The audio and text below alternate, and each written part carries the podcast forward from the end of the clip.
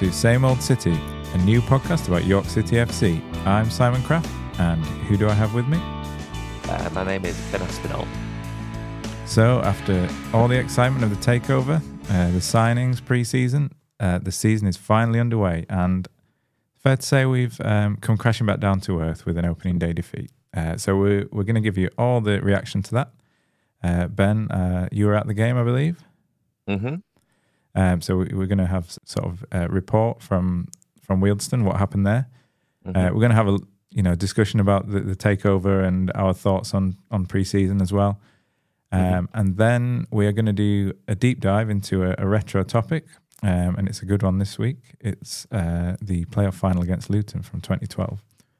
Uh, before moving on to looking ahead to sort of the next couple of weeks, uh, the upcoming fixtures, uh, and so on. So that's kind of the the format of the show. We look at the present, then the past, then the future.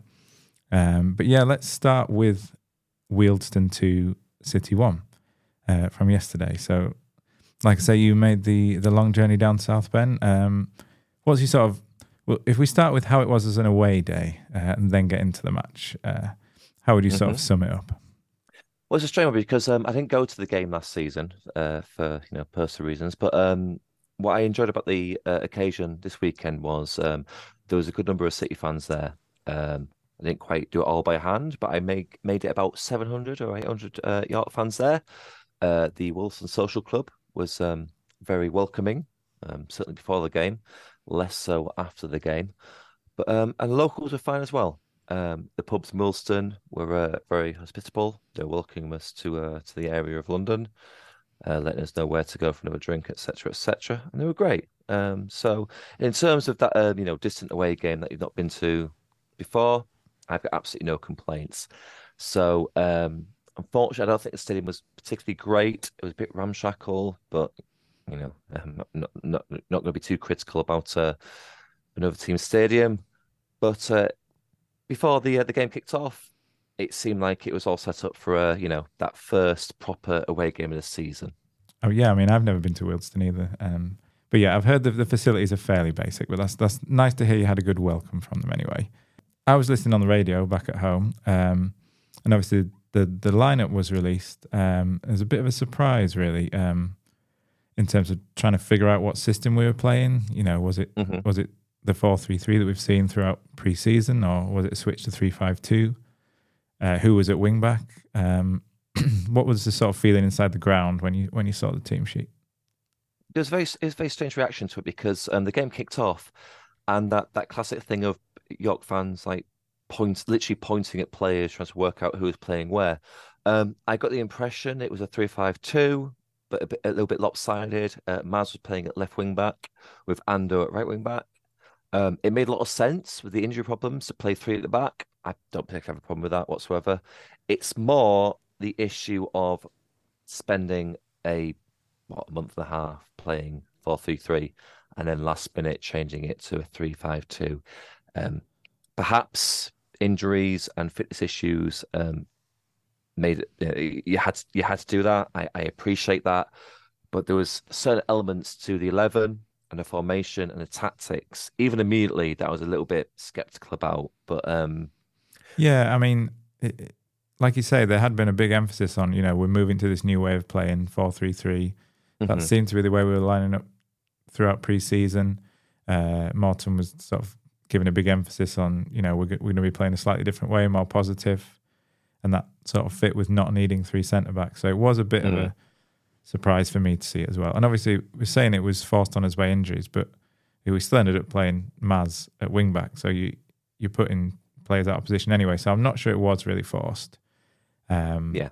but yeah, I guess I guess maybe there was some logic in wanting to to to put John Lewis and and Dipo up front together. But I, I um, think the other, issue is um Maz at left wing back. I can I can live with it. You know, I'm not going to die on that hill. But um, yeah, you got TLF on the bench, who is an experience, oh, not experienced, sorry, but he's a young lad. But you know, he's done left left back, left wing back, etc. If you want to do it, do it properly. Um, Maz is his his talents are you know further up the field. yeah, I felt a bit sorry for midfield, but for Maz as well because he, he obviously he didn't really get a look in towards the tail end of last season after coming back from his injury when he Yeah. started the season so well. and he's looked a lot sharper in pre-season. It sort of seemed like he was maybe back to his old self, but then you know, first day of the season he stuck out a wing back, which doesn't yeah. necessarily play to his strengths. But um, but anyway, yeah, I, I guess we um we should get on to maybe the game itself. Again, you'll have had a, a much clearer view of what was going on than than I did, but it seemed very much like the first half was was pretty positive overall. I think so. Um, what got me was the midfield of um, Pybus, um, Paddy, and Dyson was it still the same midfield that you know dragged us to what was it 19th last season.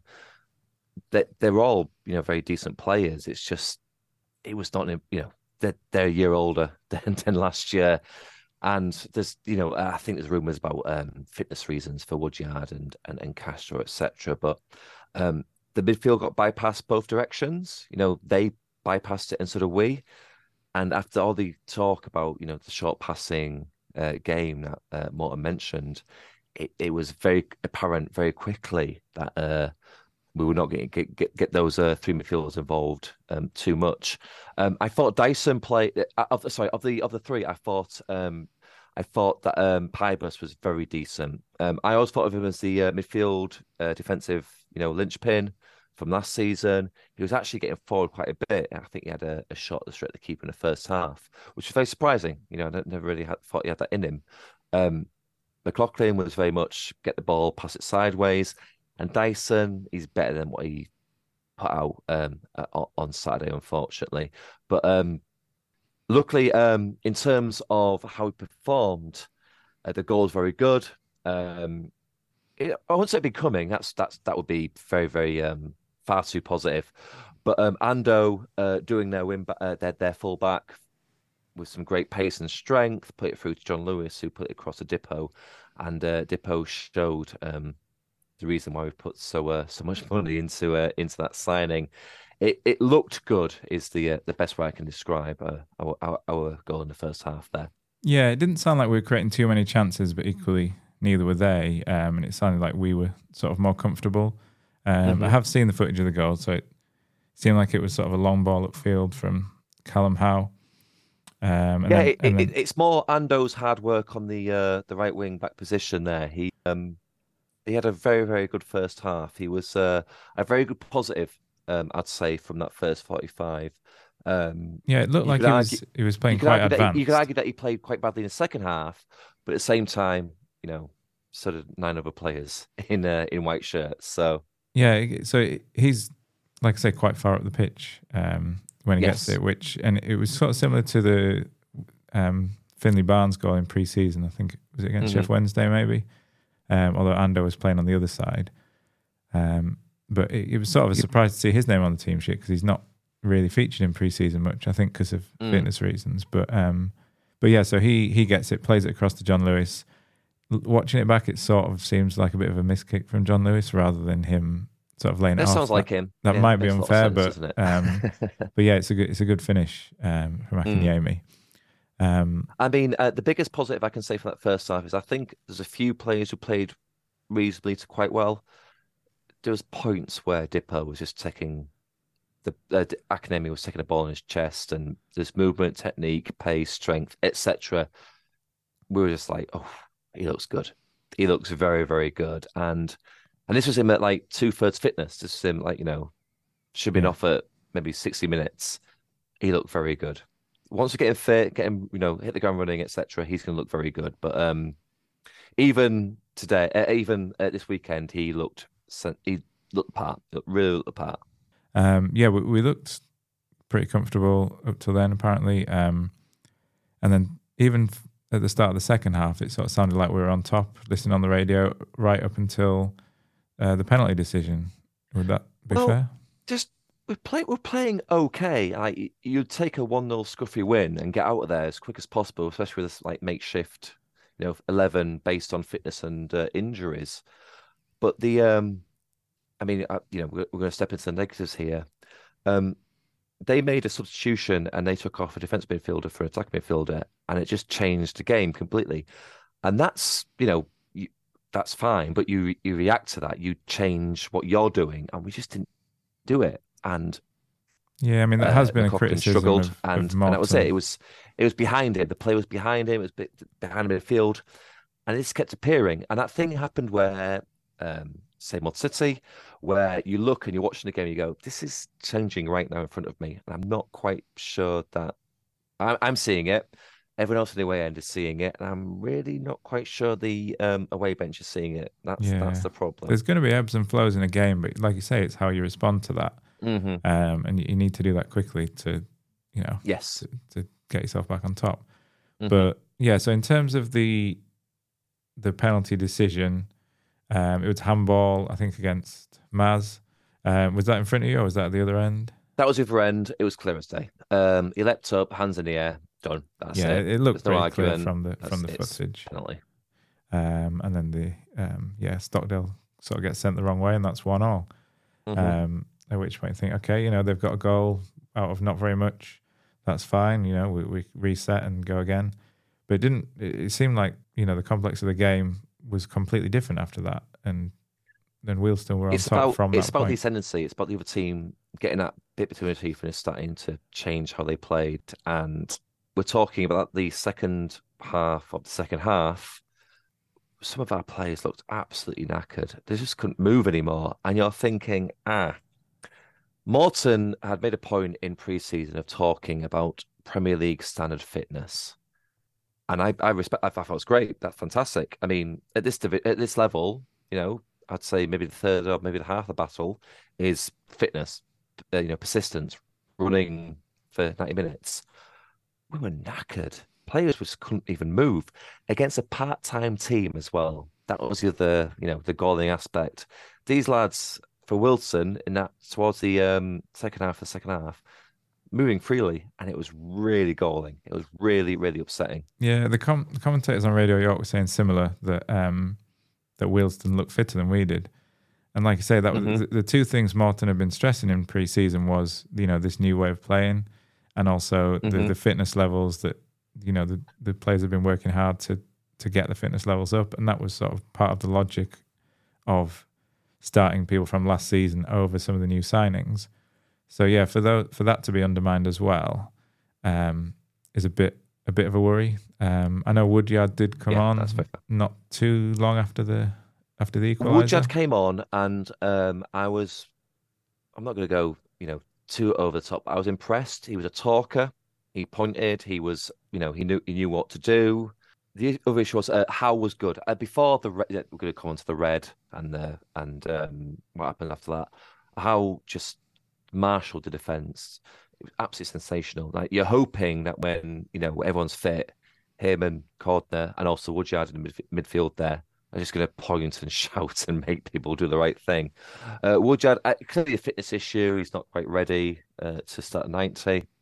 Um, was just absolutely fantastic. He just really just stood, sat there and made things happen. He, he tried to make things happen which is a play. I, I, don't think we've had a midfielder like that for probably since first time on Russ Penn. Maybe that's we're talking a long time, long time there. Yeah, that is what we've missed, which is why it was it was quite odd to see the same three as last season starting mm. because very very true. You very know, true. like you say, all players with qualities, but not necessarily anyone who can actually sort of dictate the game.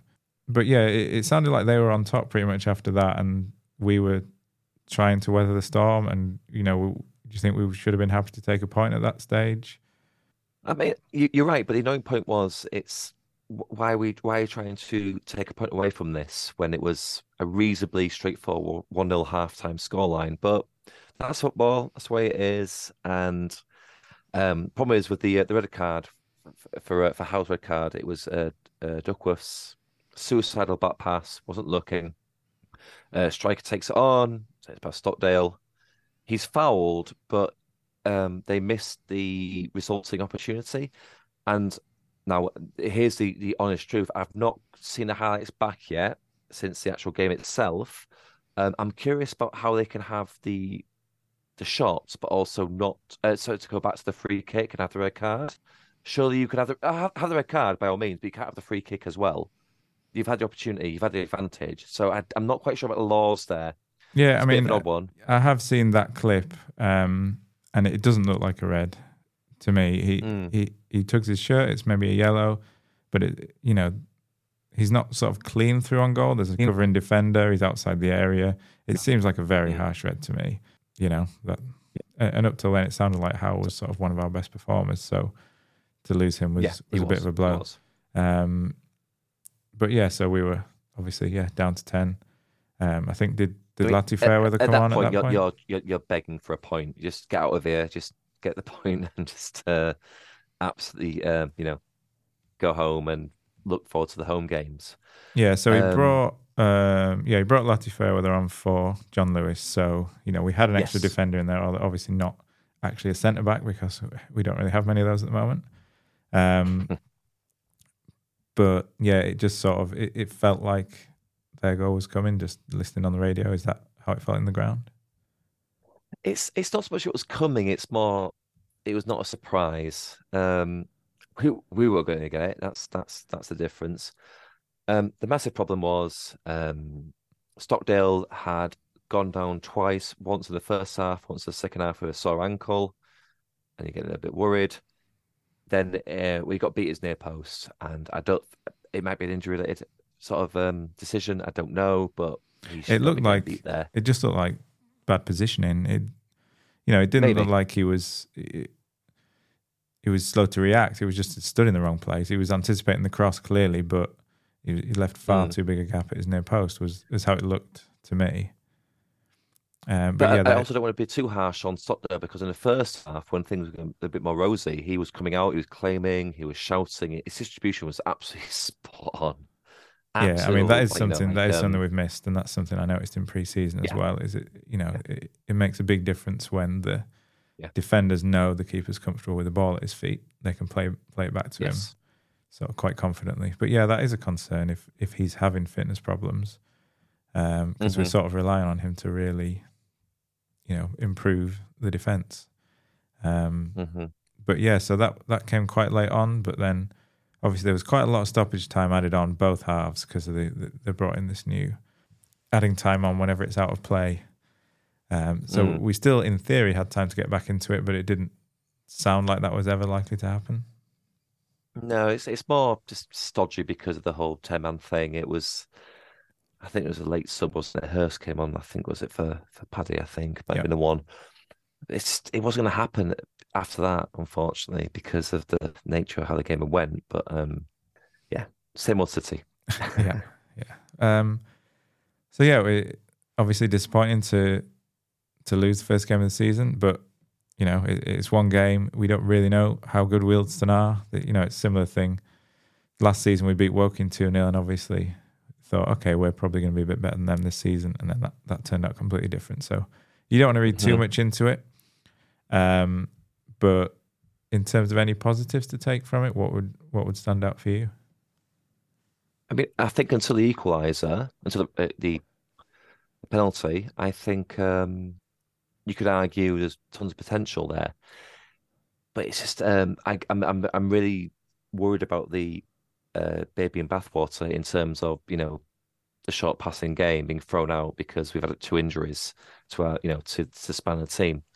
I think uh, at times in the first half we played reasonably quite well. Um, we're, we're not exactly carving them open or anything daft like that, but you know, pretty much solid National League team. Yeah, I mean, I um, saw, I've seen that um, our new chairman Matt Uggla has tweeted today um, some of the sort of key stats, basically to say, mm-hmm. actually, looking at the stats, you know, there were there were quite a lot of positives. We maybe outperformed them in you know things like xG and recoveries and and things like that. Um, which I think that kind of chat often divides a lot of people. Um, mm-hmm. You know, some fans mm. are very much not on board with that. Some some are really into it. Um, what's your sort of thoughts on that? Do you think that's a helpful way of, of looking at it to say, okay, let's look at the broader performance rather than just the fact that we lost 2 1? Um, it's quite interesting because I think you're right. Um, it does divide people, doesn't it? I, I like it personally, that's because I'm a massive nerd. I like playing Football Manager, you know, with spreadsheets and, and other such business. Um, but it, it works, you know. It's it's it's how teams like uh, Bournemouth and Brighton and other, you know, somewhat smaller clubs have got up up to the upper echelons. If that's what they want to do and they're going to commit to it, then you really can't argue with that. To be honest with you, yeah. I mean, um, yeah. I'm not too big on sort of analyzing stats and stuff, but you know, the idea that we should just trust the process is is probably quite a healthy one, rather than overreacting. You know, either when you win or when you lose, to say we're trying to play a certain way, we're trying to have a mm. certain mm. philosophy, if you will, um, and let's not sort of panic based on you know based on one game. Obviously, we're five games in and, and we're uh, near the bottom of the league, you, you, start to look at it a bit differently. But I, I think the idea that yeah, you should not abandon your principles um, mm-hmm. is probably a good one. I think the bigger thing, the, the biggest uh, thing is um, like Cordner's not in there. Castro, uh, Woodyard, Dipo did play, and he played very well. But after 65, he was he was he was uh, not really worth a place on the pitch, and that's not his fault. It's, it's a fitness issue. Issue. Um, yeah. So so if that's positives, um, what would you say would be the main things that sort of need to change, um, other than just giving more game time to some of the new players once their once their fitness is? It's it's it's eleven. It's the um the players that we've signed with the intention of challenging that that, that top seven. Um, Do you think when the formation you look, is... at it properly and you look at that midfield three is the same from um, I'm saying Notts County. No, it wasn't Notts County because um, I think there might have been a suspension there, but it's the same midfield three from last season, which I, you know, it it, it was 19th. You know, it's it's not quite the one that we want. So there's players who are going to step in, who are going to do better, a little bit more yeah, minutes in the legs, etc. Uh, so it's, it's, the the positive is the, the, the optimism that comes from who's coming in. I think. Yeah, yeah, um, yeah. Just finally, sort of in terms of off the pitch, I know um, again, uh, Matt Matt Uggla was in the away end with the fans. Um, mm-hmm. I think you had a little chat with him. Um, mm-hmm.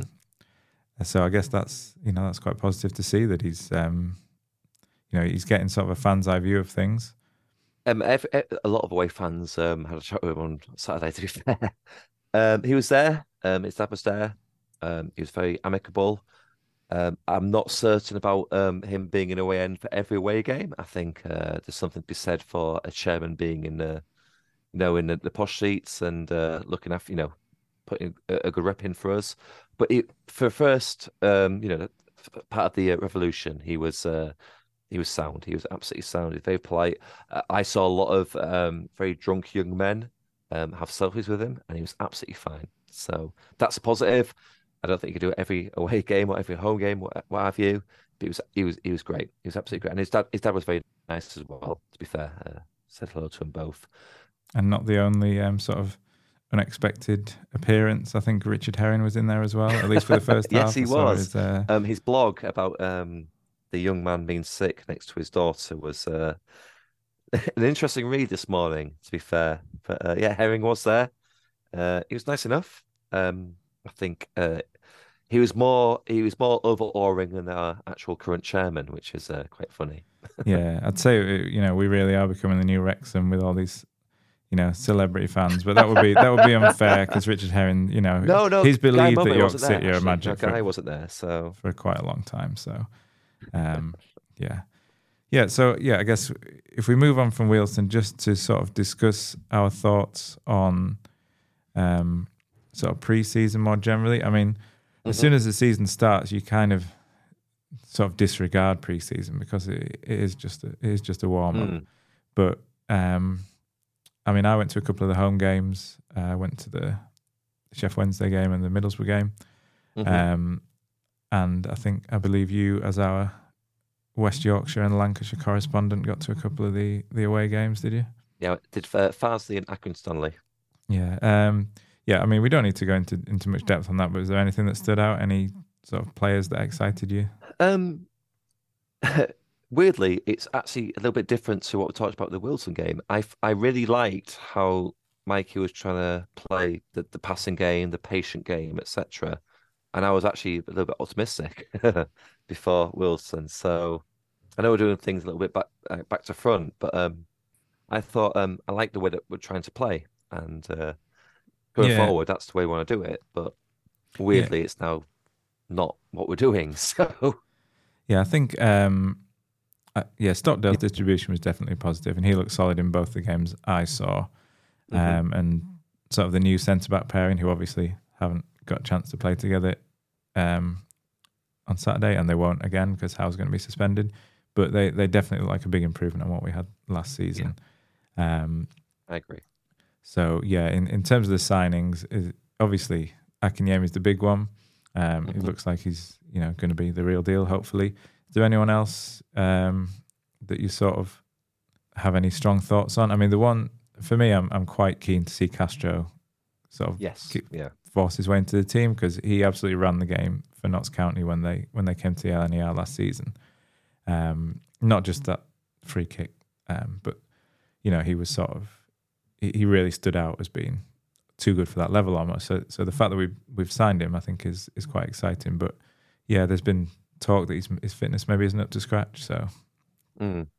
Um, I, I I mentioned in the uh, review of the Wealdstone game. I think Woodyard's got something about him. I love a, a, a central uh, talker, someone who's in the middle of the field and just talks people for the game. I think it's brilliant. I, I I love that sort of vibe. Now, admittedly, we did lose the game after he came on, so that's fair enough. But he was just pointing and shouting, and that's exactly what we need. And if you know when when the the full eleven is is fit enough, behind him you've got the ex Solihull captain and the ex um, Aldrop captain shouting directions as well. And then behind them they've got the uh, Sheffield Wednesday goalkeeper shouting as well. I think um, yeah, we should be so more solid once they all get there. bedded in, and and they're used to playing together. Yeah. Um, sort of in terms of the takeover, we've obviously touched on it, Mhm. but um, it, it's kind of mad to think that you know it was it was not that long ago that we were looking at a sort of season of struggle under Henderson with a much reduced budget, and there was sort of rumours going flying around about a takeover, but that's been that's been the case for Mhm. you know since last year. So it- it's kind of easy to forget because everyone's expectations have, have gone up so quickly. How how quickly everything's changed. Um, Yeah. What's your thoughts on sort of you know how it changes being a City fan now that we've got new owners? Um, I think the um, money into the you know the transfers that we made, like you're looking at about half a million that we spent on players allegedly, what I've uh, heard rumors about, but also the aspect of um, I mean, it's not only Matt, it's not only Matt, it's his it's his mother, you know, Julie, Julianne, who is you know her background is in in business, who's looking to make it uh not not not so much profitable, but more worthwhile commercial venture, and we need that. If we get things sorted off the, off the pitch, I do think the on the pitch sort of stuff will follow. So hopefully they can go hand in hand together. But um, I'm also I'm just really enjoying just spending money on players. It's it's it's it's bloody brilliant. Yeah, it is it is quite a novelty. Mm. Um, and obviously, it hasn't always worked out for us in the past. I remember spending a fair bit on Michael Gash, who had a, a mixed time of things. Well, he had a good playoff final against Oxford. Now, admittedly, you know we lost, but I thought he played well. But yeah, the, the fact that we can only sort of think of a, a small handful of players we've even paid money for in the last twenty years, um, and then we've we've spent. Oh, Jason Walker, there you go. He was good. So yeah, um, I think that that leads us quite nicely into the uh, the retro section. Um, Mhm. It's a look back at when we had a slightly more successful trip down to London. Ah, yes. Same pub, so to be fair.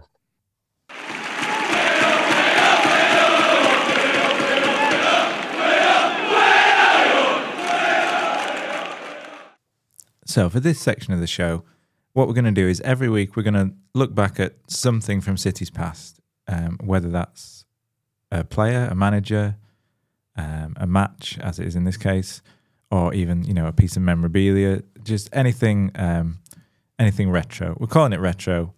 It might be three years ago. It's not, you know, it, doesn't mean we're delving too far back into time. Um, but yeah, so if anyone's got any good ideas for a name for our retro section as well, please do let us know uh, at Same Old City Pod on Twitter. The game we've chosen today is one I'm sure many people are at and remember fondly, Um, City 2, Luton 1 uh, from 2012, the playoff final at Wembley. 14 points from the last 18. Luton secured to get into the semi finals. They beat the team that finished second and closest to Fleetwood in Wrexham. Now, can they finish the job or can York produce another Wembley winning performance? And this would be the biggest of the lot. What we've done, or what I've done at least, um, don't know about you, Ben, but I've watched the game back, made some notes. Um, actually, the first time I've I've watched it back since since the day. Um, Oh wow. don't know about you.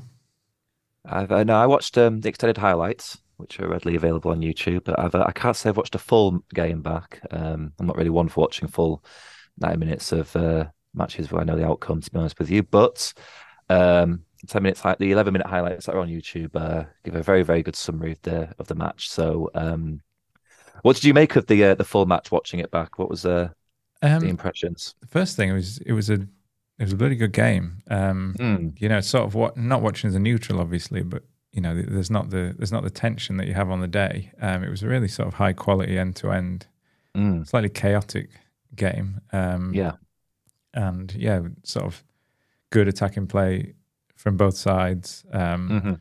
Plenty to talk about. Um, but yeah, I can imagine anyone just sort of tuning in as a neutral on the day would have been uh, would have been pretty gripped by what was going on, uh, as we were at Wembley. Mm. Um, but yeah, if we just sort of start off by talking a bit about the background to to the game, because yeah, like I say, it was it was a playoff final, uh, 2011-12 season um, for the wasn't the National League at the time, was it? It was the conference. Uh, Bet Bet Square oh, sorry, Premier, I Blue, believe. Blue whatever- Square was it? Blue, Well, yeah, that Blue Square. Oh, was it Blue the- Square Bet. Was it the Gola League? No. Going back a bit there. Um, yeah, so so it was it was City's eighth season at that level, um, and our third sort of go at the playoffs. So we'd obviously had uh, 2006 or seven. We'd lost in the semis to Morecambe um, when their keeper was uh, injured, Donaldson, and should have been sent off. And then um, 09-10 we lost to Oxford in the final. So we'd sort of been gradually getting closer with some Mm. fairly awful seasons in between. Um, whereas Luton had, it was their third season at that level after they'd come down in 2009 with a big points deduction and so on. Yeah. Um, and they'd made playoffs three out of three seasons basically. Mhm. Um, and I think they, you know, they'd been splashing the cash since they'd come down. Uh, what's your sort of memories of of Luton in, in those seasons? It was. Uh, th- they were definitely the historically, in in terms of like prestige, the biggest club that we experienced in that first uh, non-league run in, the uh, noughties and early tens. There, uh, you know, a side that had literally won the League Cup. You know, a pretty big, big cup in in in the relative like recent history as well.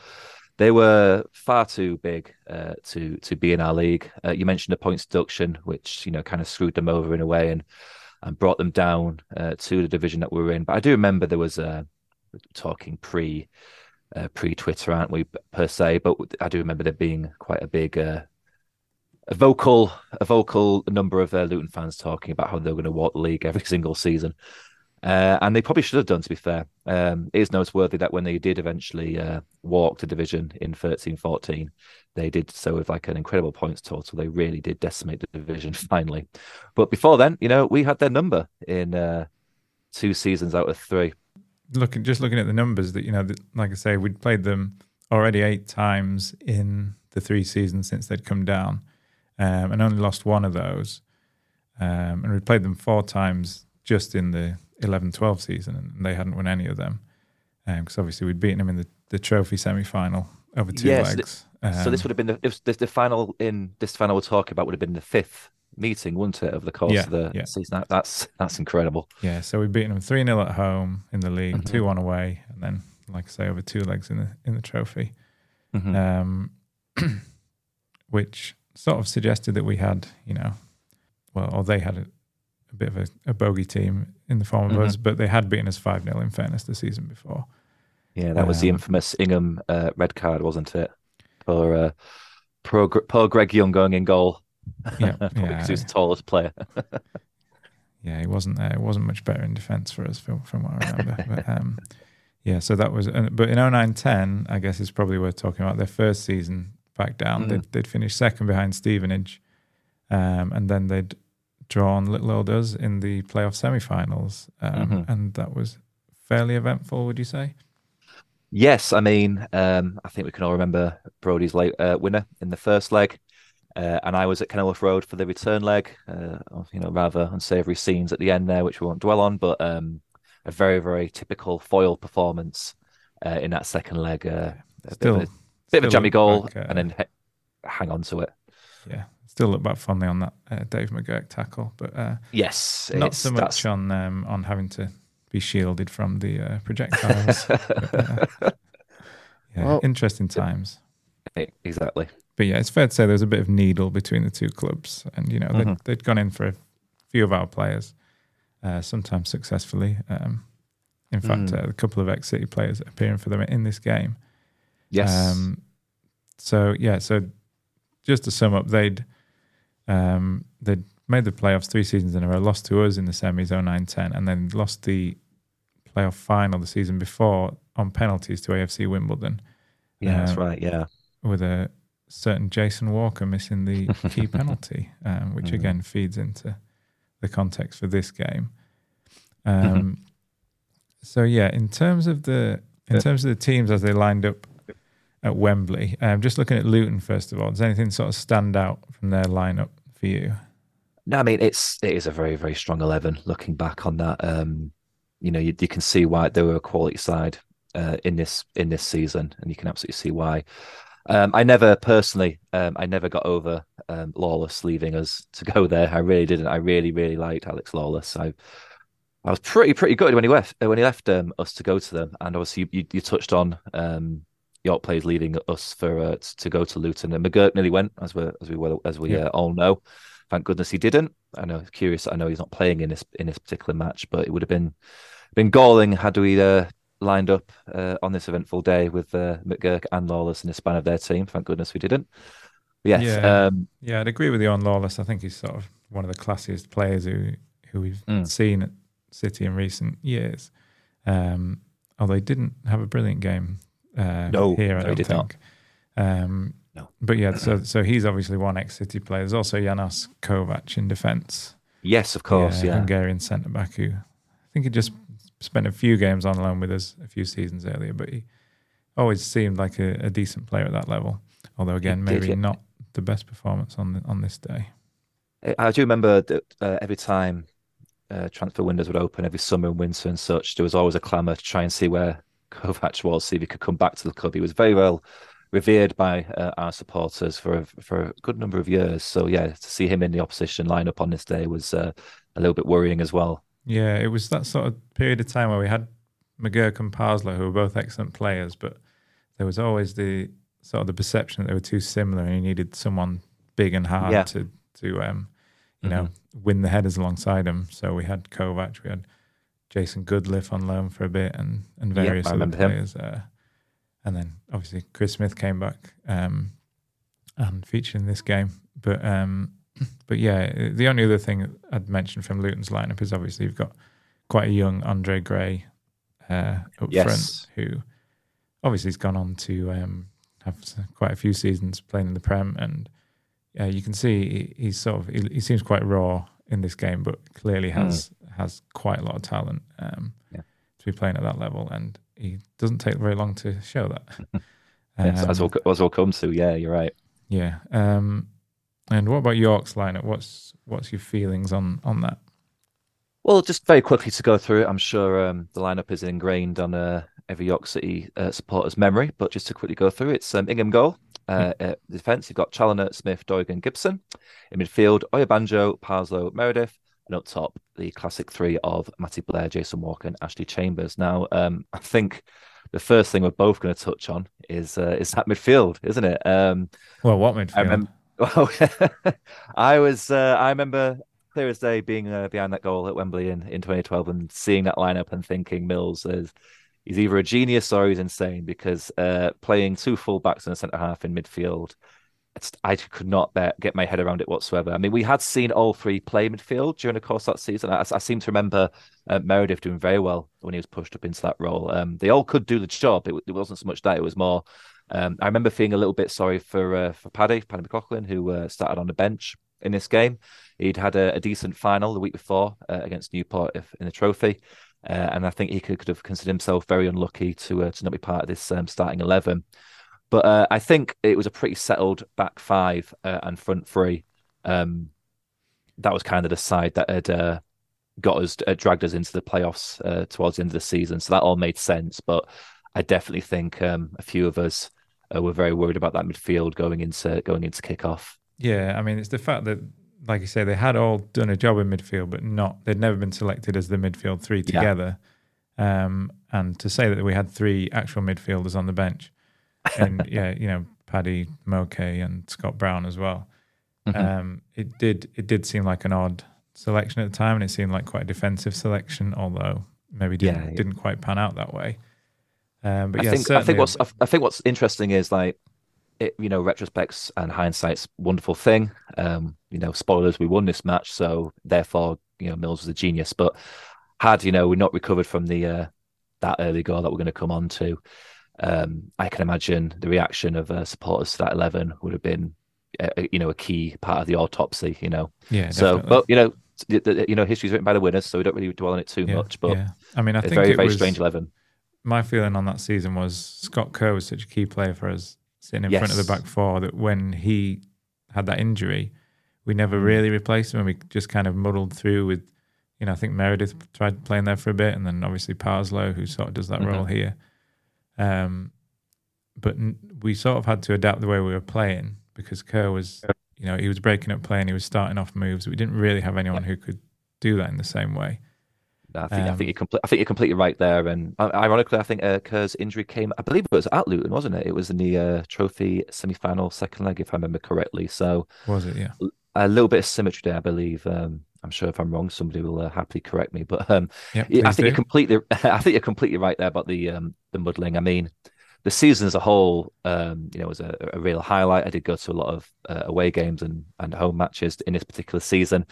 Um, we were always interesting to watch. But then, as um, I think it was after Walker's injury away at Hayes and Yeading, um, we really started to fumble a bit. There was, um, I think, towards a New Year, like we had um, uh, Henderson up top, uh, Liam Henderson, I believe his name was, just just not a great player we were just Mills was just kind of throwing anything to hope it and hope it stuck. I mean, luckily we had you know good players like Blair and Chambers and uh, Reid could always be relied upon. But um, if you look at the uh, the goal scorers from uh, Hayes and which I think is uh, October November, I don't have it in front of me, but um, he didn't score again until March. Ironically, at home to Hayes and Yeading. So you think about that. Is that, that Jason Walker?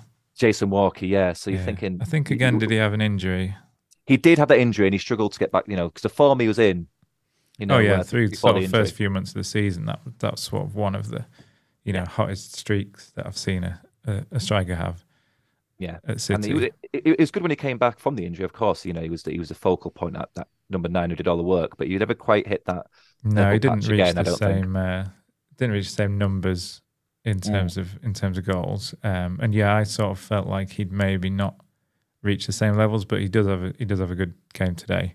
Yes, um, absolutely but yeah, I agree. That's sort of similar to my thoughts. Really, is that the the back five was sort of fairly settled by that point.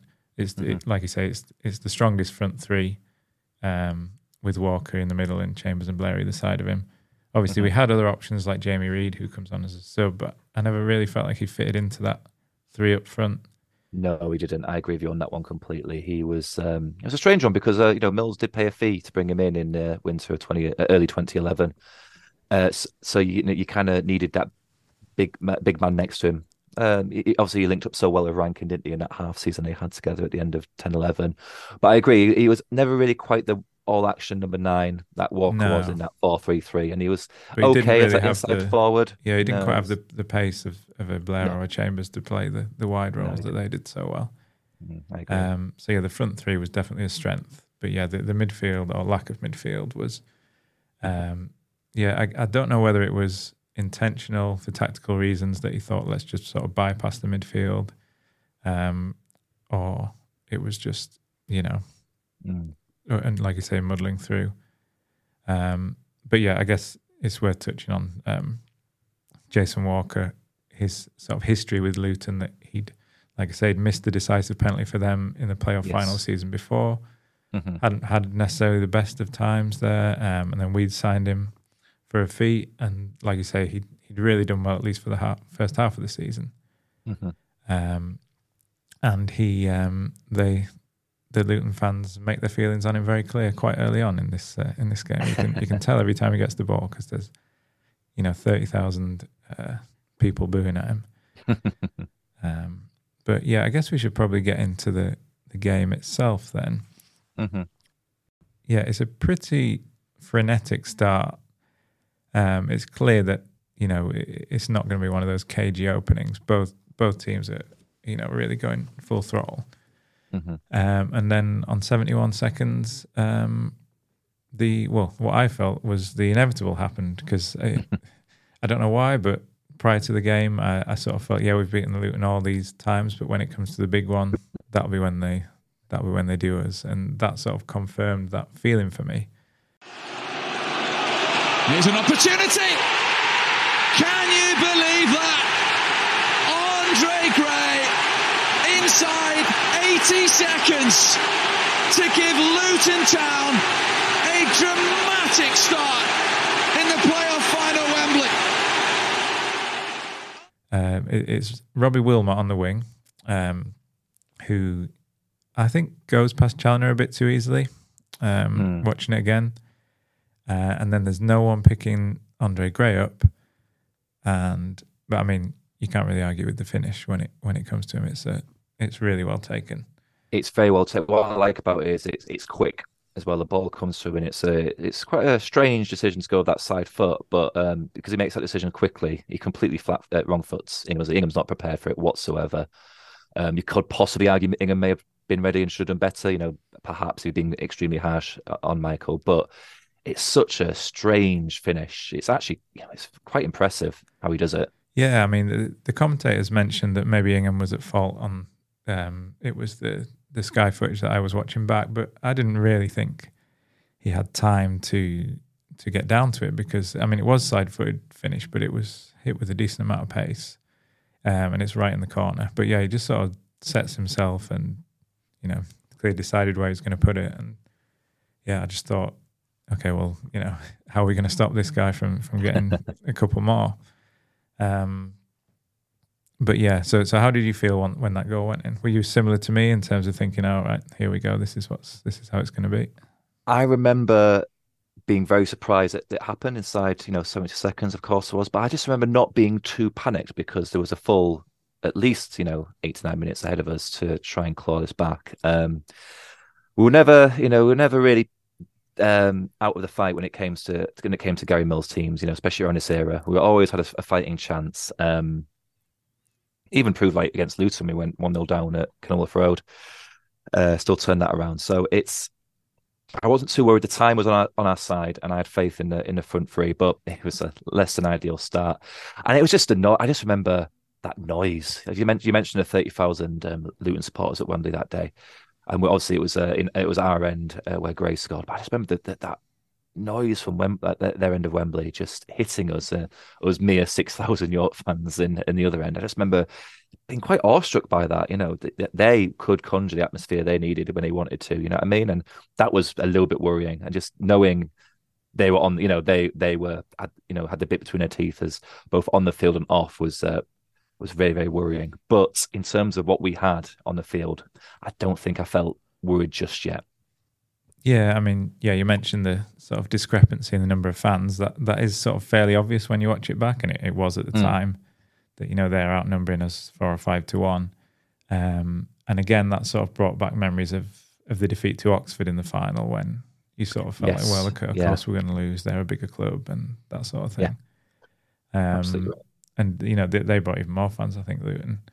But it is Mhm. worth saying you you can hear the City fans pretty much as loud as the Luton fans when it comes to chants and things when you when you watch it back. Yeah. Um, so we definitely you know made ourselves heard, um, and everyone you know there might have only been six thousand, but you know it was six thousand actual fans rather than the day trippers, I guess, who'd been just to the trophy the week before. Because that still that still amazes me that we took more to the trophy final. But yeah, that's because you could book it far much far further in advance. That's the that's the difference, of course. Uh, you know, train fares, etc. Obviously, the playoff final was what a week's notice, so Yeah. I understand the difference there. But uh, obviously, the trophy is uh, far more prestigious than the, uh, the playoff final. So I'm glad. well, we, we've, uh, you know, we've more. won it more times, so it must be. yeah, it was. I mean, it really took the uh, took the edge off that relegation in sixteen. When what was it? 16, 17? 16, 17, yeah, Um, lesson. yeah. So, so yeah, we're we're one 0 down uh, with un, under two minutes gone. Like you say, not ideal.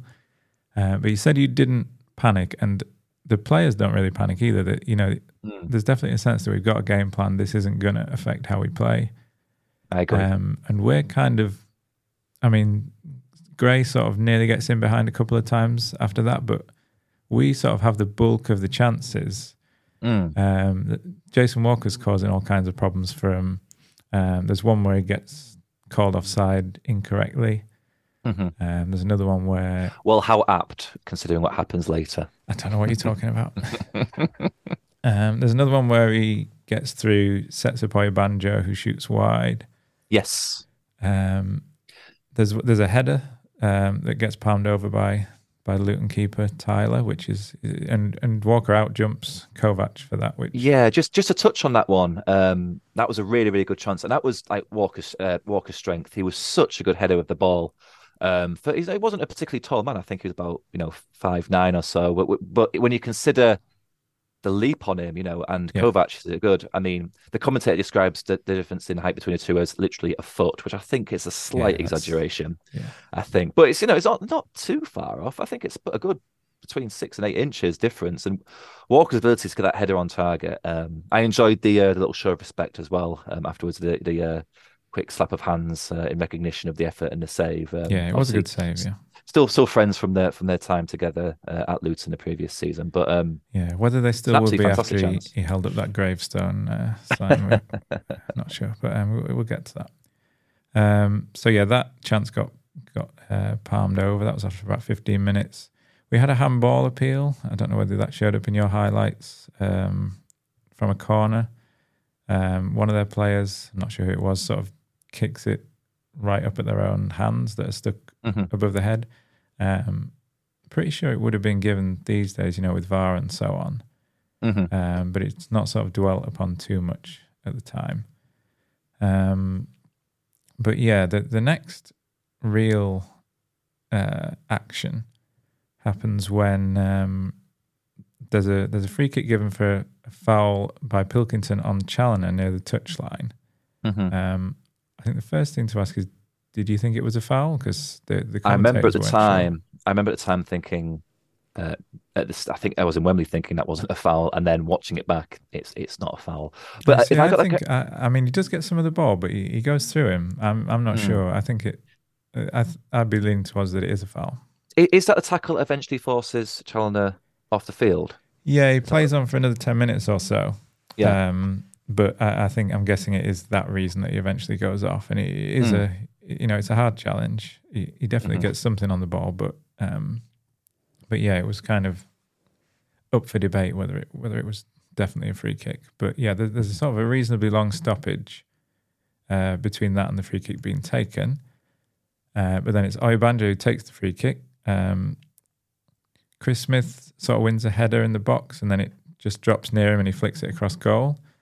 Um, and then you got Ashley Chambers uh, running in at the perfect time to meet it with a you know fantastic finish right into the roof of the net. Can York conjure anything up from here? It's a deep one. Back in from Smith. Chance! 1 1. Chambers for York. Ashley Chambers gets the goal to level it at Wembley. It had been coming, and Chambers provides it. I, I do think like from start to finish, it's actually quite a, for want of a better phrase, I think it's quite an underrated goal in, in terms of like York's echelon of you know upper echelons of classic you know well known goals that we've scored. I think it's superb. I think Smith does amazingly well to win that ball. Then the cut across to the space, uh, knowing that there's going to be a player running in there, is absolutely fantastic. You have no idea that a player like Chris Smith, who's you know so fo- focused on his defensive work, I did not know he had that in him whatsoever. And obviously, Luton are a bit asleep at the back. Um, Chambers running is a great run, but he should definitely be picked up. And it's a great finish as well. You know, right in that top corner, post his stamp as the cliche goes. Tyler's got absolutely no chance. The defender can't get near Chambers. I think from the, from the delivery to the assist to the finish, I think it's a fantastic goal.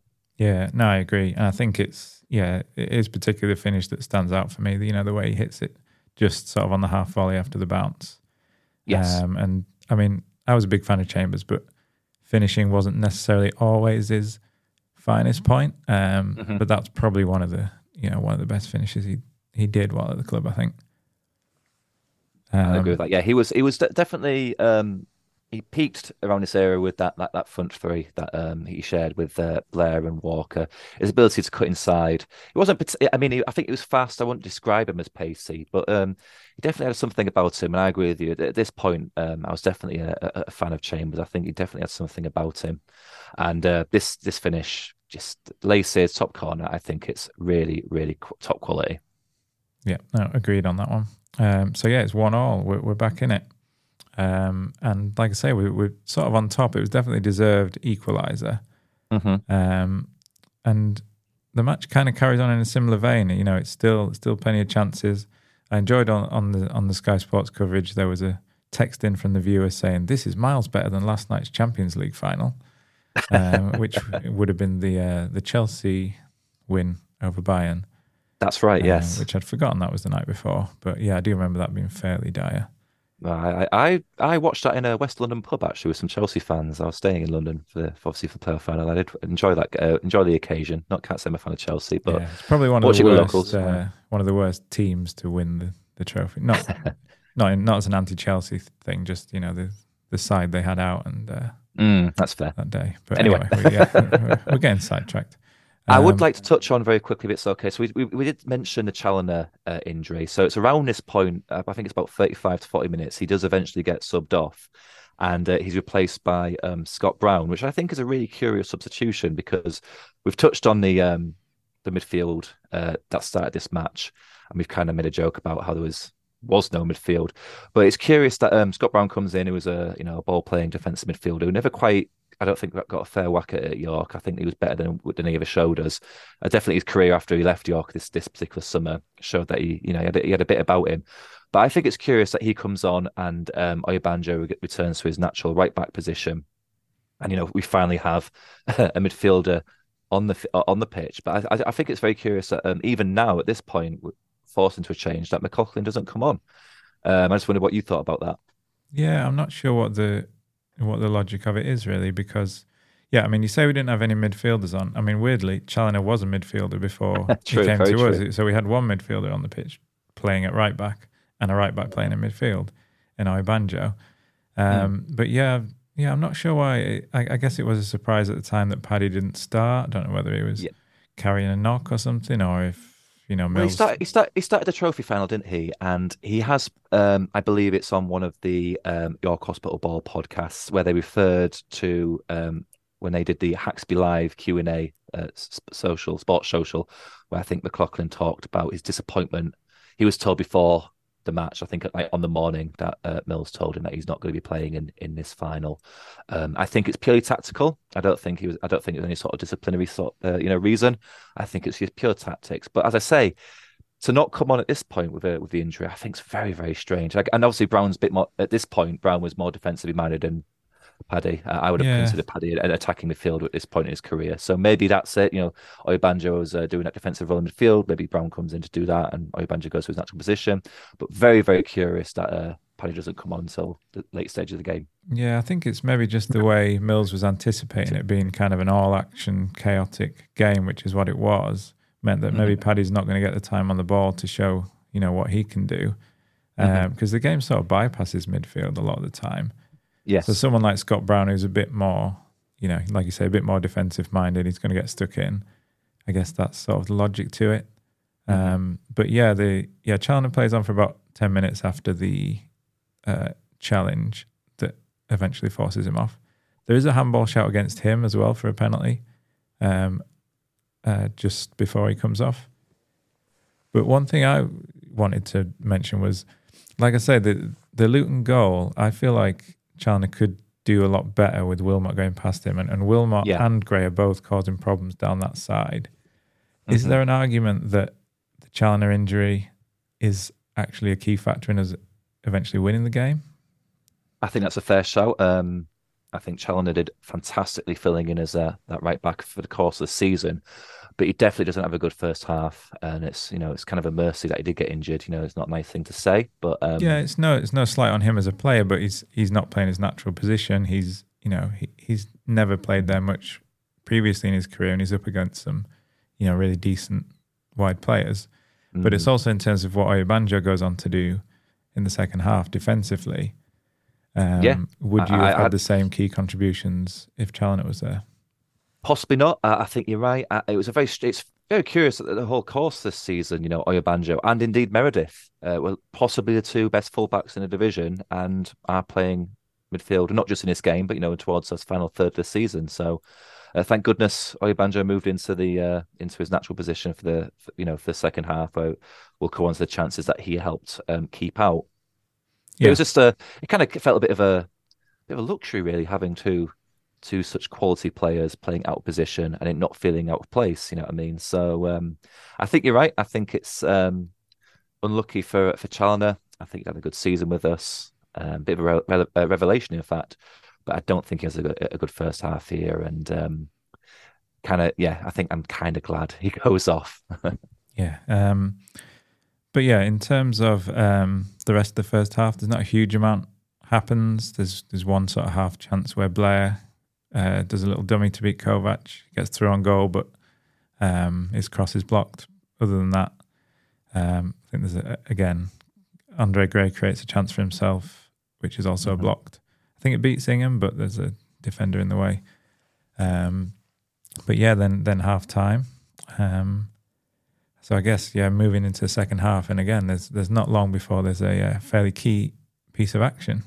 hmm I mean, I was one of the few that actually did see it. Um, it's something would happen these days. I would definitely be um, halfway through the second pint on a concourse, but for whatever reason, I was back in my seat um, for for Matty Blair's goal. I saw it happen live. Uh, I think I was on pretty much an empty row as well. I think a lot of my friends were still uh, finish off their halftime refreshments, but I did see it. Um, absolute massive surprise, and uh, I presume at this stage you're going to uh, address the rather large elephant in the room, aren't you, Simon?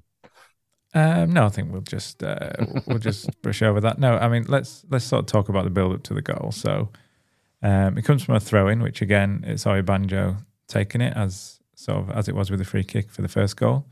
Um, this time it's Parslow with the flick on, um, and then Blair's running through. Uh, well, I say running through. He's sort of already through, isn't he? Um, but it's it's a nice little finish um, through the keeper's legs, and that's probably all there is to say about it. We Banjo to throw this long. In towards Parslow, got a touch! And so too, crucially, did Matty Blair. And just as the first half, we have a goal inside 80 seconds. Matty Blair, whose goal got York to Wembley, scores at the National Stadium for the second weekend running. And for the first time in the final, York City lead.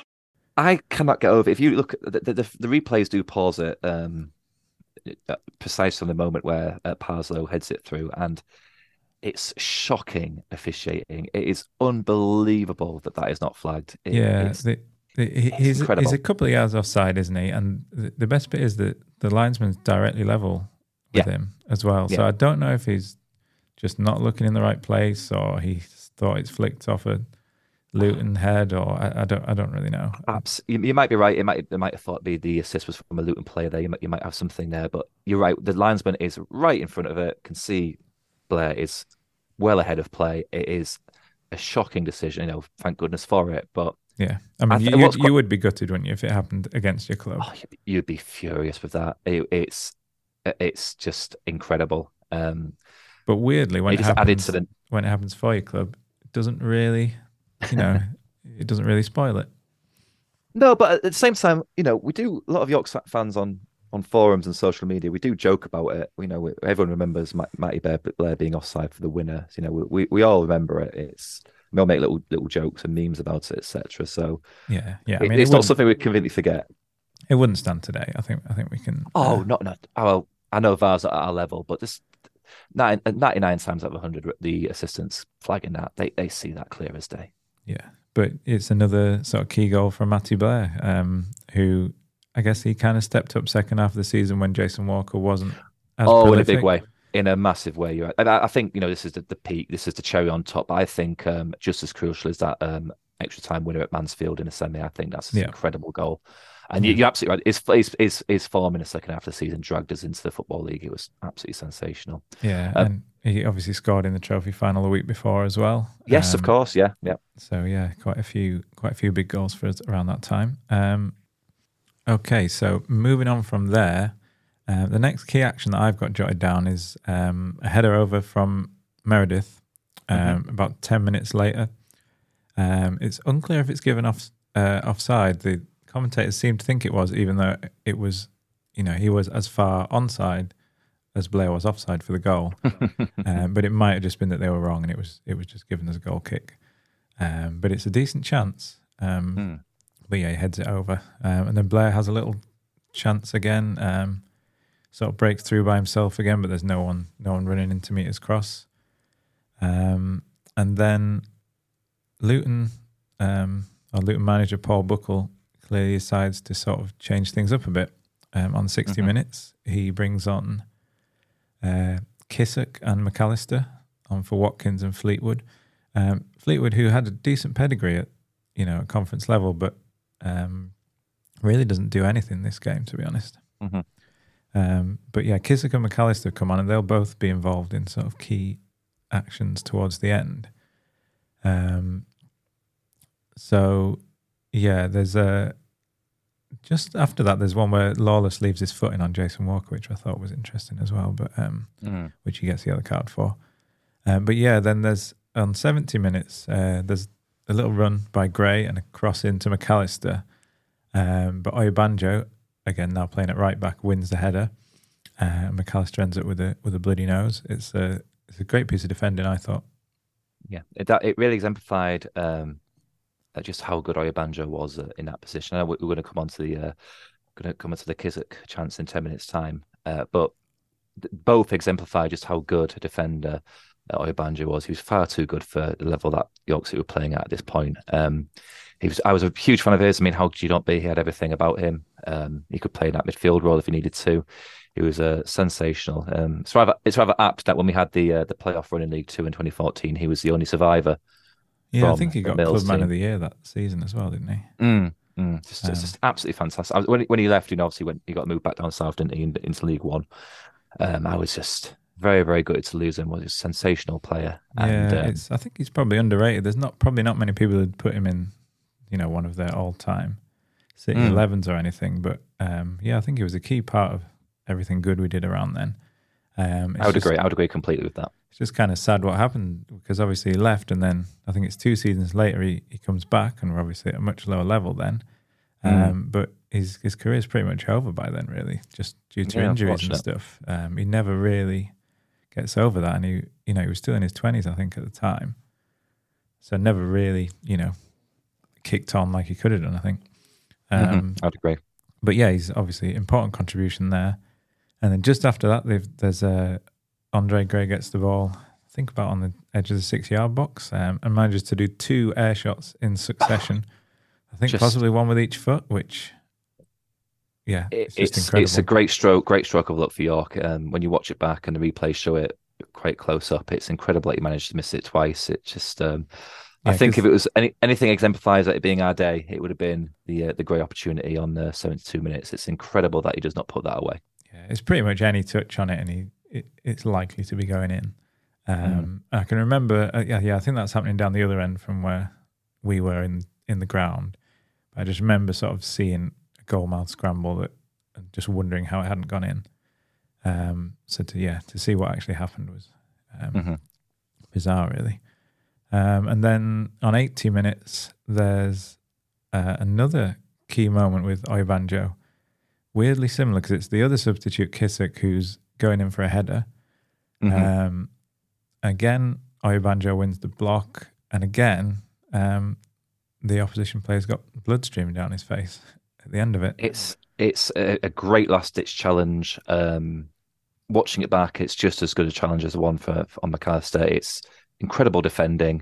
Doesn't have to. It shouldn't be that but happening. You know, Ingham should be doing better with. Uh, I believe it's Gray's uh, cross come shot, isn't it? She fumbles out to uh, to Kissock, but for Oyebanjo to react as quick as he did is uh, absolutely incredible. Um, you know, I don't want to laugh at a player getting injured or anything like that, but it is um, sickly and morbidly amusing that Oyebanjo manages injure two Luton substitutes um, Yeah. into straight defensive pieces. So um, just shows how good he was, I suppose. Yeah, and I think McAllister had to had to come off like a couple of minutes after he'd been subbed on, and Kissock has to change his shirt as well. He's playing without a number for the last ten minutes or so. Um, Mhm. But yeah, I mean, could, is there an argument that maybe if he doesn't get anything on the ball, that could be a penalty claim? You know, Yeah, leading you with a high foot there. you mentioned this off air, didn't you, about this being a potential penalty? And I, watching it back, I just it might be. I, maybe I'm not seeing it right. I just don't see. I just don't see the penalty show in there. I think it's a good challenge. I think the player gets hurt, which is unfortunate. But I'm I'm not seeing a, a you know a penalty um, potential penalty there. Yeah. Okay, well, yeah, sort of the last 10 minutes or so, obviously Luton are piling the pressure on. We're kind of sitting back, last ditch defending, but they don't really have any clear cut chances. Um, obviously, being in the ground at the time, I sort of felt like, you know, very nervous, thinking, you know, when's it going to come? The, the inevitable equalizer. but watching it back, there, there wasn't really a sense, it, it sort of felt like we were seeing it out fairly well. I mean, I know it's been over 10 years since this match now, and you know, you, you kind of think you remember how you felt at, the time. That those 10 minutes that you mentioned, I, I, I just never felt like it was an onslaught. I think Luton were pushing. I felt we I think we were very comfortable. We made the right substitutions at the right moments. But obviously, um, McLaughlin finally comes on, but also uh, Jimmy Reed makes an appearance Yeah. uh, to replace Chambers in that 78 minute mark. But I, I, I maybe I'm misremembering, but I remember being stood there just watching the clock and thinking, I think this is done. I just did not feel like we were under the under the cosh, as it were. You know, I didn't think it was like it was back to the walls. I really did not think that uh, when it came to this particular match. I mean, Yeah, no, I agree watching it back. Mm. but at the time, I just did not feel it. Uh, I, I I seem to recall just thinking, I'm actually quite comfortable. So I felt more nervous. Apropos, I felt more nervous for the Boston final um, last year than I did. I think I recall from uh, from Wembley 2012. Nerves of steel. Yeah, the Boston one, yeah, they were sort of putting us under quite a lot of pressure before we got our second. Um, seem to remember, but um, but yeah, the, so we, we see it out till till full time. The whistle Mhm. blows. Forward by Brown. The referee's had one look at his watch. And there it is! York City are back in the promised land of the Football League. What a week in Yorkshire! Yeah, I mean, can you remember sort of what you felt in that moment? Did, did, Yeah, it, did it take a while to realise that we'd we'd actually done it? Pure adulation. Um, I'm sure it's the same for everyone there, everyone who's listening. Just a wonderful, wonderful moment. Um, I remember my good friend Johnny James grabbing me, uh, giving me a big hug, uh, shouting, "We've done it!" which was um, just a wonderful moment. And uh, it's um, it's a shame what's happened to the club in the intervening years in terms of you know which we'll come on to. But what was so sad about how the club fell from back out the league in four years after this is that it's just such a waste because it was a wonderful se- journey, it's a wonderful season, it was a wonderful moment, and it was kind of kind of all for naught in the end, really. Which I know it, it, it can happen, but um, Yeah, it did feel at the time like right, we've done it, we've got out. You know, Yeah. we, we knew we were going to be in here for a few seasons, but we've made it out. We didn't expect to be um, to be back with the same manager and going out the, the division in, in the opposite direction. You know, five Yeah, years crazy. later or whatever it was. Um, abs- absolutely crazy. so yeah, it's um, but yeah, at the time, yeah, uh, my overwhelming feeling I think was just relief. Um, Yeah. because like I say, I'd been so uh, so sure that something was going to go wrong Mhm. um, that when it sort of you know the realization hits you that it's over. You know, we've That's done it. s- something I do want to address, and I think we can have an interesting discussion here. Is uh, Gary Mills' celebration? Yeah, that's the, the camera really lingers on him. Um, Yeah. understandably, um, because he. I mean, how would you? I've sort of got an analogy of how I would describe his celebration, which is it's sort of a cross between Jose Mourinho. Um, do you remember that time when he was at Inter and he beat Barcelona? He just sort of ran on the pitch with Yes. his finger in the air Yes. um, just saying, you know, it's all about me. It's sort of a cross between that and um, uh, David Brent and Finchy in the office when they've won the quiz, or rather when they haven't won the quiz, when they've claimed to have won they've the quiz. they've won the real quiz. They've won the real quiz by throwing a kettle over a pub. Yeah. It- it's sort of a, a cross between those two. Um, I mean, obviously we ha- we actually have reason to celebrate, so it's not exactly the same. But he's, um, yeah. How, how would you describe his uh, antics? Um, I mean, I've I- I loved Gary at the time. Um, I've still got a lot of respect for him. Um, I, you know, the second time round was not as fun. We all know for reasons you mentioned previously. I don't like the celebration. Um, to use, uh, I think it's a little bit cringe to to use a, a phrase that the kids are using these days. Yeah, I sort think of. I, I don't think it looks good. Um, I think um, I don't mean a celebration per se. So what I'm saying is when um, when a Luton manager's kind of lingering for a handshake, it just doesn't look. You can be a bad loser, but you can also be a bad winner. And um, I think he could have been a little bit more. I mean, it's such a. You mentioned the relief, the relief and the release that came from the victory and the promotion. I just think it's one of one of uh, my sore points regarding uh, regarding Gary Mills. He was um, he had these sort of moments in him where he could uh, appear to be um, a little bit uh, a little bit of a uns- unsavory. But that is my personal opinion. I, I'm, I'm sure others out there probably very much disagree with my with, with me on that one. But uh, even at the time, even like when we're in League Two the next season, I felt very uneasy about about this particular moment. Yeah, I think I was. I'm kind of on the fence about it. At the time, I, I quite enjoyed it because it was, you know, there was such enmity between us and Luton that it was, you know, that and and um, I mentioned the um, the Jason Walker R.I.P. Luton thing in the parade, stuff like that. I was sort of, you know, I, I was on board with that. Whereas looking back, yeah, it's not. It's not maybe the classiest way to Yeah. to celebrate. You know what should be, you know, one of the best, uh, you know, things that can happen to supporting a club. Yeah. Um, but yeah, and obviously, yeah, maybe it's soured by what happened with him second time round, where you sort of Mhm. seeing him, seeing Mills in a slightly different light. Because at the time, he was he was sort of seen as the you know the messiah really. At, at Oh, absolutely. You know, Um, but yeah, then the, obviously the following season he didn't quite get it right, and second time round it, it didn't work out. So this was sort Mm. of as good as it would get really for for Mills at York. Yeah, I think um, I think we met we we as the supporters we made a lot of it a lot of it at the time, but um, the whole Wembley twice thing when you when you really sit down and think about it, it's quite mad. It is incredible that we went to Wembley twice in eight days, won both. Nine days. Was it nine? I thought it was eight. days. Whatever. I But, um, believe this was on the Sunday, and the uh, so this is very pedantic chat, but um, the, the trophy had been on the Saturday. So if you, if, correct, you, if you count both days, there, were, Well, there he's, was there was he's, nine he's, he's 26 until he's 27, so you know. Well, Well, no, but um, the whole occasion. I, mean, I think at the time we were kind of uh, a lot of us were talking about how immense it was, but in this, I think it's kind of been lost in the sands of time a little bit. You know, we went to Wembley in two consecutive weekends. Let's say that so that's easier, and won both finals.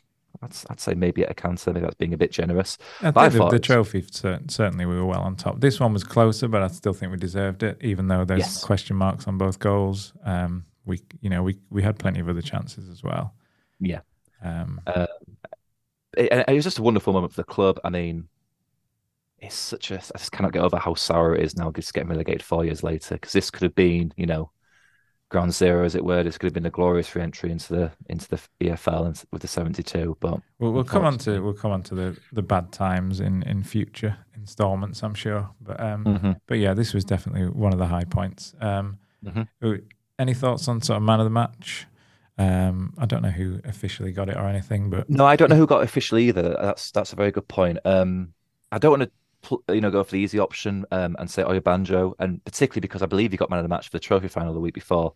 yeah, So maybe it's an easy answer, but um, for him to change position and still put in like a nine out of ten performance is absolutely incredible. Um, yeah, I think um, I, I, waxed lyrical. I waxed lyrical about um, but he was he was a great player for us for for many years, um, and I think his probably his best performance from a defensive point of view was was this game. Just absolutely incredible work in that second half. Yeah, I can't can't really argue with that. I think um, Blair causes them a lot of problems, even aside from mm-hmm. the goal. Jason Walker does does really well against their defense. Um, I think the press, I was reading the press's match report, they gave man of the match to Chris Smith, and he does have a really good defensive game, a lot of key blocks and stuff. But yeah, mm-hmm. I think ultimately, in terms of, you know, starting off the moves for both goals, two key blocks, and just, you know, yeah, filling in two positions, it, it has to be Oyebanjo, really, yeah. Um, yeah. for me. But yeah, so so that was that. We moved on to the glorious heights of the Football League. Luton stayed in non league. And would it be fair to say they've maybe had the last laugh? It's, it's incredible, isn't it? It's. Um, Just for context, if if anyone's sort of listening in the in the distant future, we're, we're about one week before Luton are about to kick off the Premier League season. Yes. Um, uh, whereas York uh, only scraped survival to the National League um, last season. So I th- I think what's like galling about is he, I, I, personally have got over Luton. I think I, I kind of got over it in the mid tens. We we we'd won the won the war as it were, and I appreciate that they've now gone on to bigger and better things. I gave up caring about Luton when we were both in League League Two in um, you know that that 2014 era. Um, yeah, I think the hatchet was buried. But then you get like some very crazy responses on social media, don't you, from supporters of both clubs who try to dig up the stuff that happened from 2009 to yeah, 2012. It, it, yeah, if York ever make it to those heights, I'm not sure I'll be still dwelling on non-league rivalries from a decade ago. It seems it seems very odd. I, th- I think um, yeah. you know Luton. They're obviously, let's face it, they are a bigger club than York. Mm-hmm. Um, mm-hmm. Their their natural level is, you know, a fair bit higher, and they've they've gone on to prove that.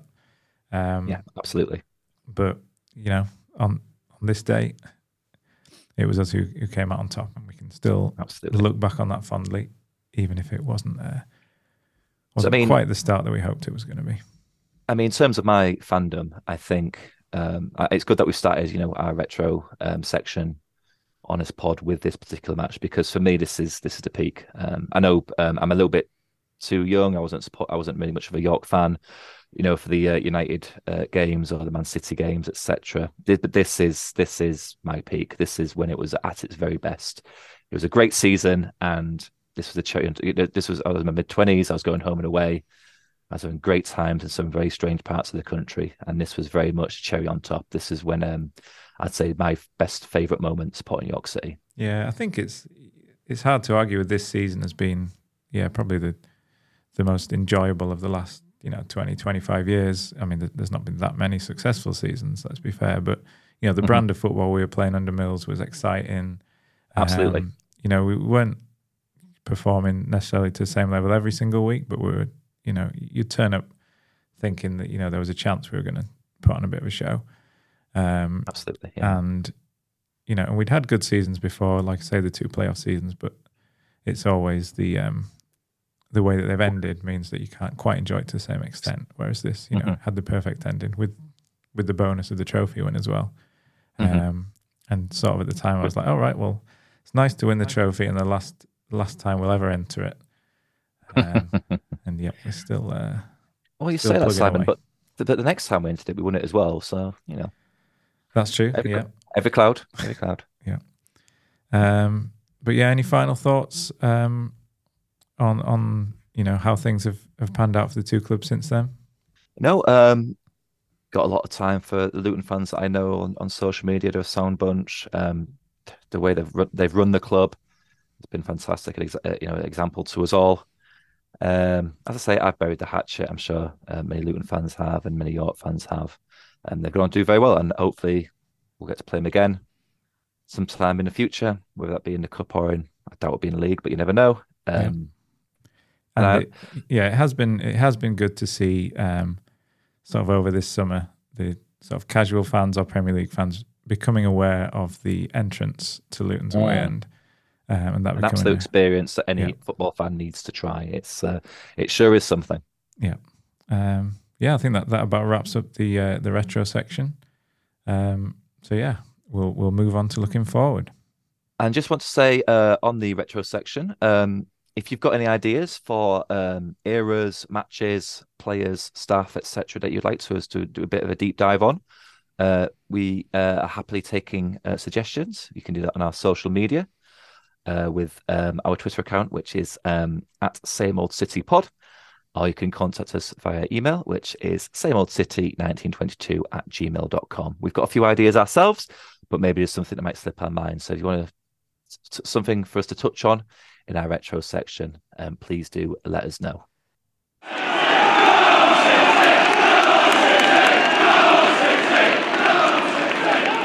Well, hopefully that was a enjoyable trip down memory lane for you. Um, but we're going to come back to the present now um, and look ahead to what's coming up for City in the next couple of weeks. Um, so we've got two home games coming up: um, Kidderminster on Saturday, and then uh, Altrincham straight after that on Tuesday.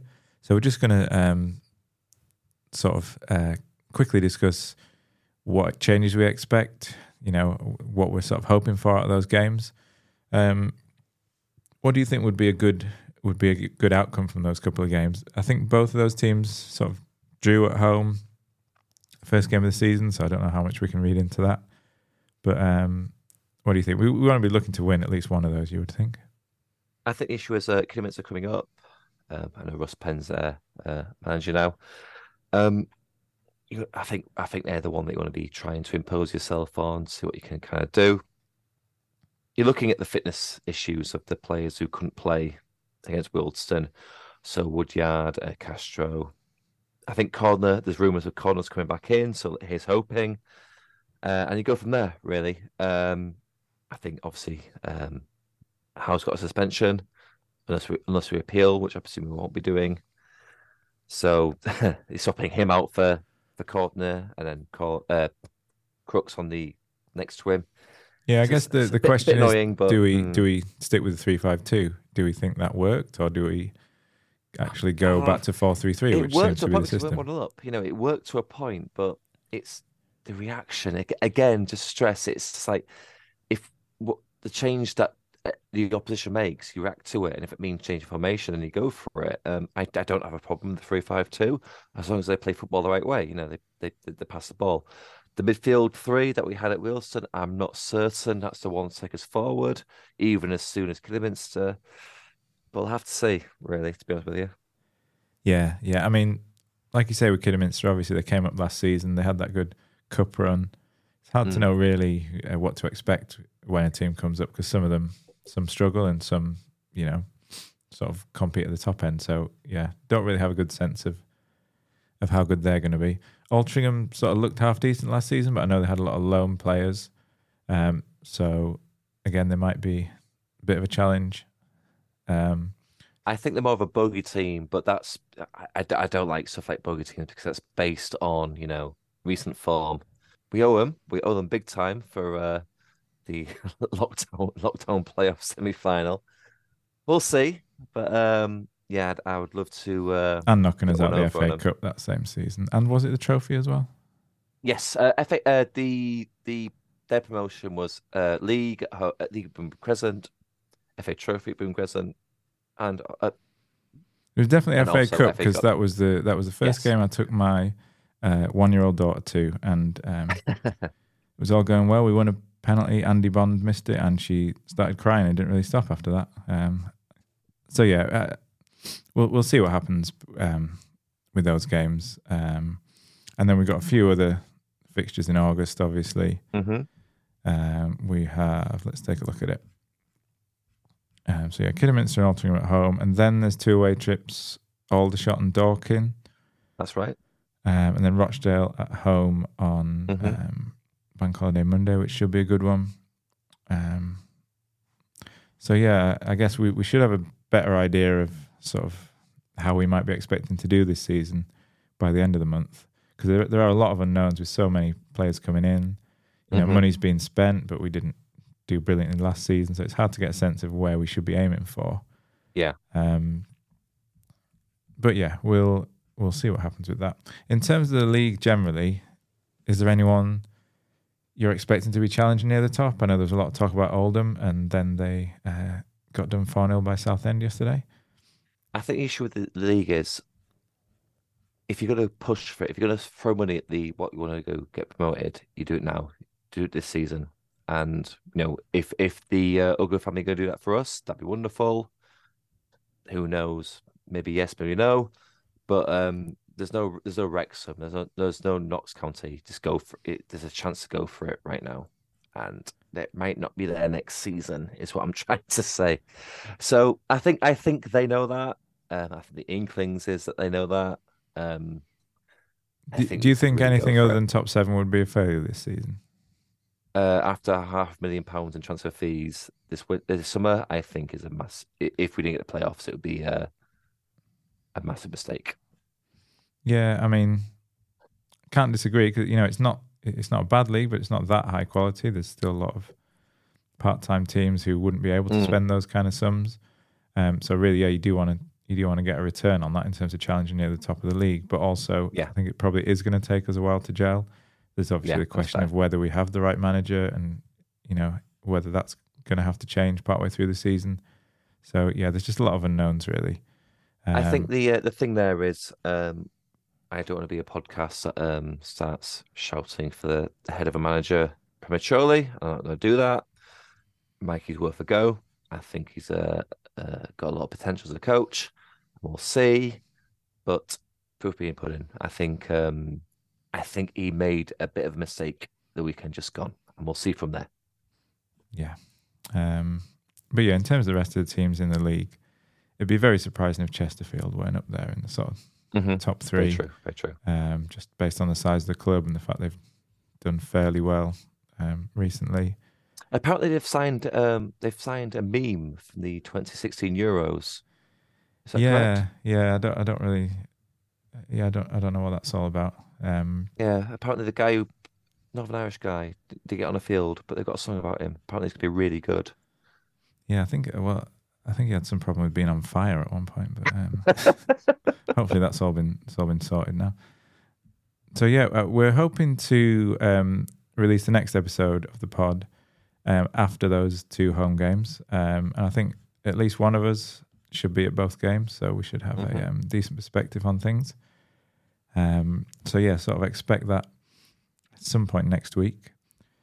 but yeah, uh, thanks for listening if you've got any feedback, things you liked, didn't like, um, things you'd like to see, uh, you know, appear on the podcast, do let us know. Get in touch. Um, mentioned it a couple of times already, but it's at Same Old City Pod on Twitter.